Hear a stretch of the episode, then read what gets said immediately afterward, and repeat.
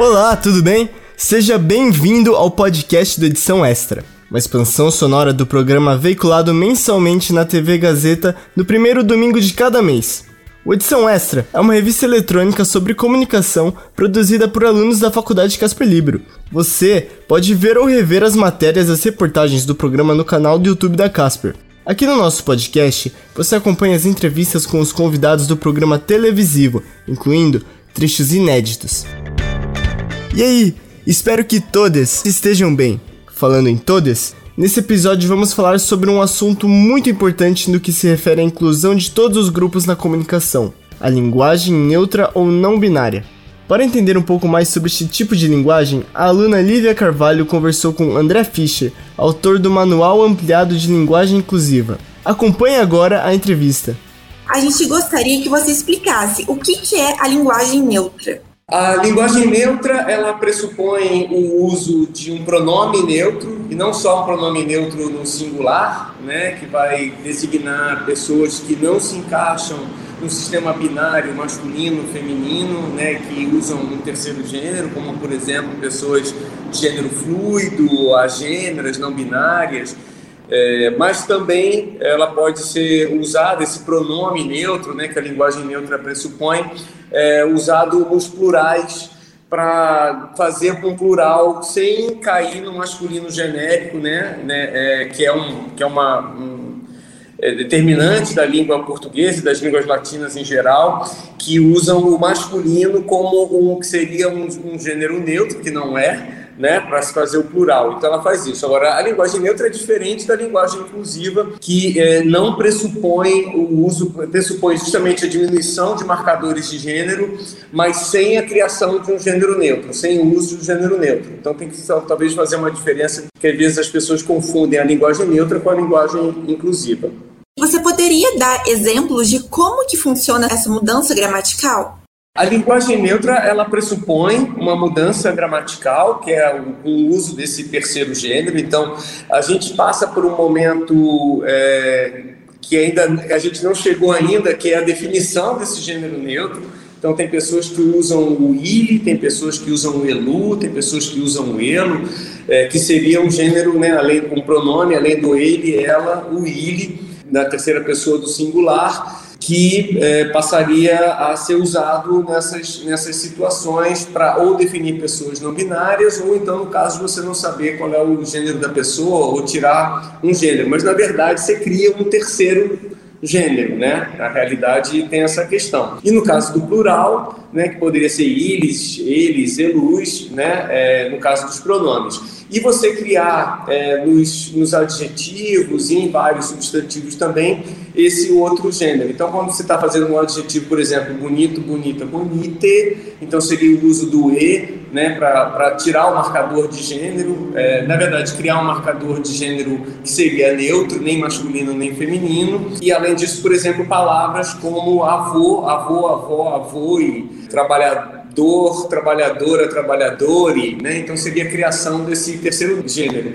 É, é, é, algo que já acontece em alguns idiomas, formalmente só o sueco, na verdade, que criou esse terceiro gênero para falar de pessoas, porque é diferente, por exemplo, do alemão e do inglês, que tem um gênero neutro, mas que não se aplicam para pessoas, só para objetos, no caso do inglês, e no caso do alemão é um pouquinho mais complexo, mas não, não envolve é, ser uma pessoa do, do, gênero masculino ou gênero feminino, né, só para é, cores, para outro tipo de substantivos. Então, é, é, a linguagem neutra, ela, né, a adoção dela pressuporia uma, uma mudança gramatical.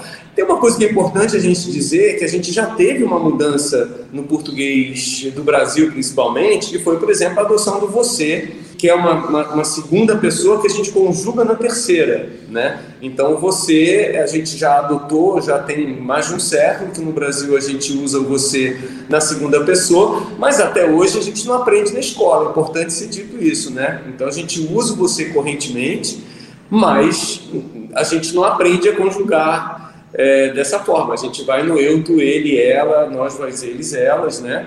É, então, por exemplo, a introdução de um terceiro gênero é algo que pode acontecer, que já está acontecendo de uma maneira é, informal, então a gente tem que aguardar a evolução aí dos, dos fatos, como a sociedade vai usar esse, se vai adotar esse terceiro gênero, é, porque o você, por exemplo, a gente adotou, mas ainda não está nas gramáticas. Por que, que, é necessário a gente refletir sobre a linguagem? A linguagem, de certa forma, ela pode ser preconceituosa? A nossa linguagem, a linguagem em geral, a língua, o idioma, ela reflete os valores de uma sociedade, de uma civilização.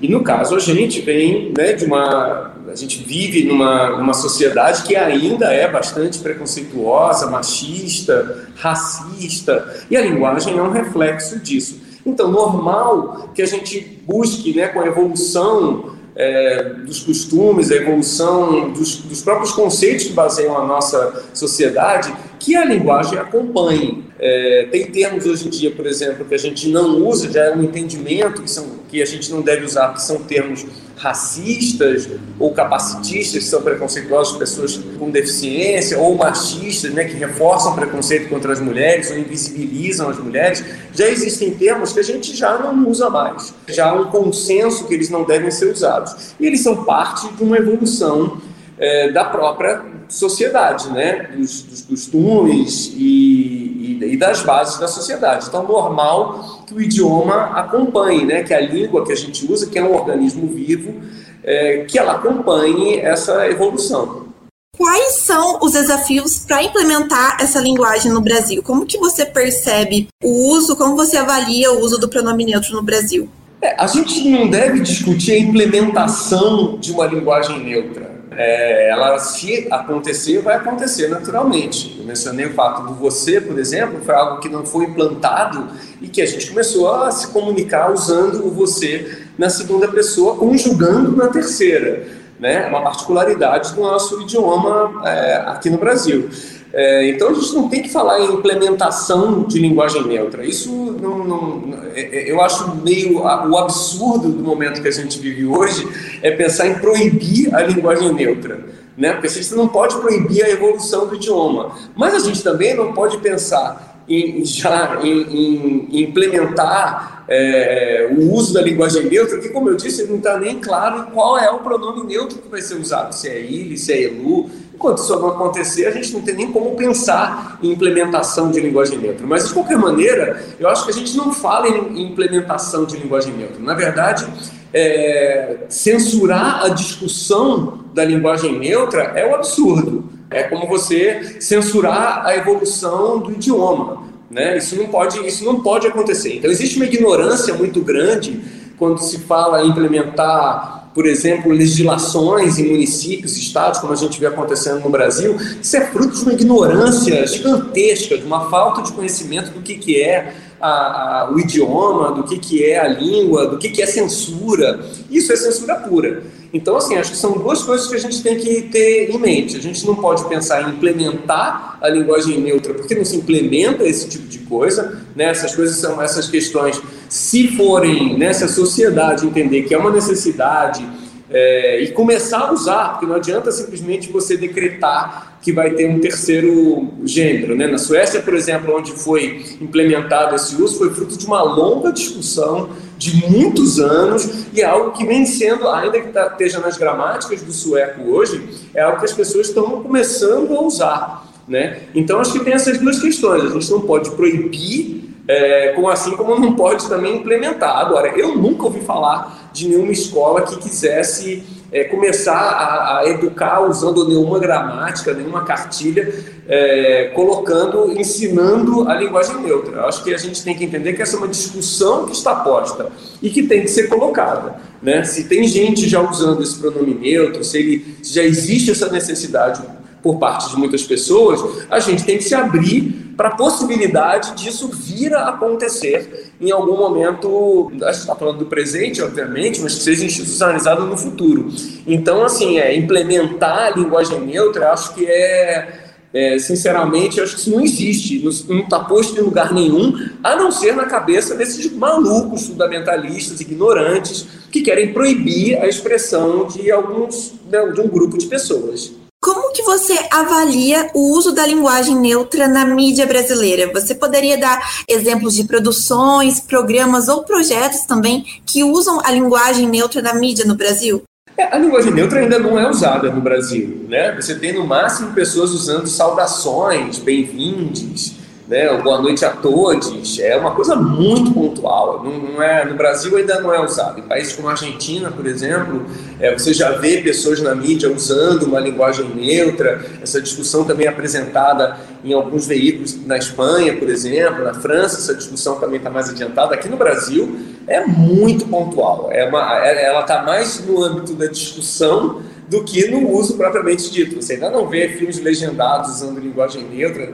Né? A gente tem, ainda tem uma dificuldade que a linguagem neutra, por exemplo, adotada nos Estados Unidos, ela, ela usa o pronome que é, as pessoas usam a terceira pessoa do singular usando a terceira pessoa do plural, o que é intraduzível para o português né? não tem como você traduzir. Então, são, são, são dilemas que a gente vai passar até ter, a gente já ter estabelecido o uso de um, pronome, de um pronome neutro, seja ele, elu, elo, seja qual for. A gente precisa primeiro escolher esse para poder, inclusive, traduzir, é, porque nos Estados Unidos, por exemplo, a gente já vê é, de uma maneira mais presente o uso desse pronome neutro. Né? Aqui, é, eu, eu, confesso que não, não encontrei ainda, além desses pequenos pontos, saudações, uma outra palavra, né? mas ninguém usando uma frase toda composta no, né? com, com, com pronomes, artigos, é, no, no, usando o neutro, isso ainda não está sendo usado no Brasil. Você compreendeu quanta história há por trás da linguagem? E mais, você entendeu quantos desafios existem para a implementação dessa nova linguagem? Como o próprio autor do Manual Ampliado da Linguagem Inclusiva disse, nós ainda não podemos falar na implementação da linguagem neutra, mas censurá-la é um grande absurdo. Então, enquanto esse terceiro gênero ainda não é implementado, eu vou torcer para que essa mudança ocorra em breve e desejar que todas fiquem bem. Fique ligado nos próximos episódios do podcast do Edição Extra, disponível nas principais plataformas de áudio. O Edição Extra é um projeto transmídia produzido por estudantes da Faculdade Casper Libero, com supervisão pedagógica do professor Renato Tavares, supervisão operacional de Roberto Vilela e suporte operacional de profissionais dos estúdios da Rádio Gazeta Online e da produtora experimental audiovisual. Podcast Edição Extra. Apresentação: Léo Kenji, Roteiro: Léo Kenji, Heloísa Rocha e Renato Tavares. Produção de entrevistas: Carla Azevedo, Lívia Carvalho, Lucas Aguiar e Luiz Felipe Nunes. Edição: Agnoel Santiago, o Popó. Edição de mídias audiovisuais: Nilson Almeida. Site e mídias sociais: Heloísa Rocha. Faculdade Casper Libero. Supervisão pedagógica da Rádio Gazeta Online e da produtora experimental audiovisual: Renato Tavares. Supervisão operacional da Rádio Gazeta Online e da produtora experimental audiovisual, Roberto Vilela. Coordenadoria de jornalismo, Helena Jacó. Coordenadoria de Rádio, TV e Internet, Marco Vale. Operações da Faculdade Casper Libero, Antônio Viana. Gerente administrativo da Faculdade Casper Libero, Eric Wonhart. Diretor da Faculdade Casper Libero, Wellington Andrade.